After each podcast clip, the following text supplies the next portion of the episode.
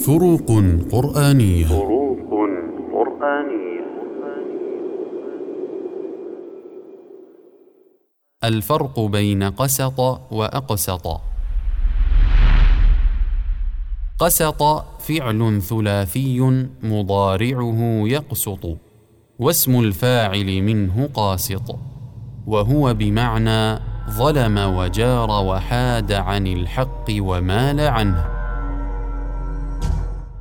كما في قوله تعالى حكاية عن الجن وانا منا المسلمون ومنا القاسطون فمن أسلم فأولئك تحروا رشدا.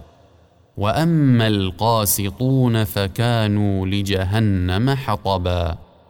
فالقاسطون هم الجائرون الظالمون الذين حادوا عن طريق الحق.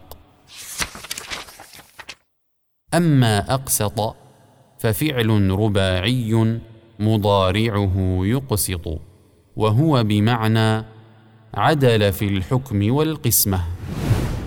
واسم الفاعل منه مقسط كما في قوله تعالى فإن فاءت فأصلحوا بينهما بالعدل وأقسطوا إن الله يحب المقسطين.